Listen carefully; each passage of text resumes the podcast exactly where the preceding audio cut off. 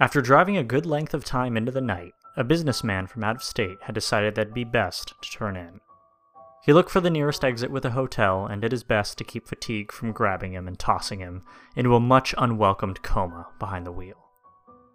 Once he got off the freeway, he followed his GPS to the hotel and paid for a single night.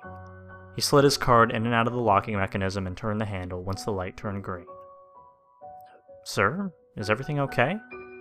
The clerk, a kindly, seemingly sheltered man, called after the businessman as he hurried out the door with a suitcase in hand. Confused but unsure, the clerk decided to go check on the room to make sure it was in order. He entered, but was welcomed by an odd scent. Puzzled, he first picked up some of the complimentary sugar packets, which seemed to be knocked to the floor, then stepped over a puddle of colorful vomit on the ground. As he neared the bed, the smell became much more powerful, and its origin soon became quite apparent. Of course, he left in such a hurry. Nobody wants to sleep in a room with a badly discolored and superbly bloated corpse, which had passed beyond anyone's ability to even identify its race.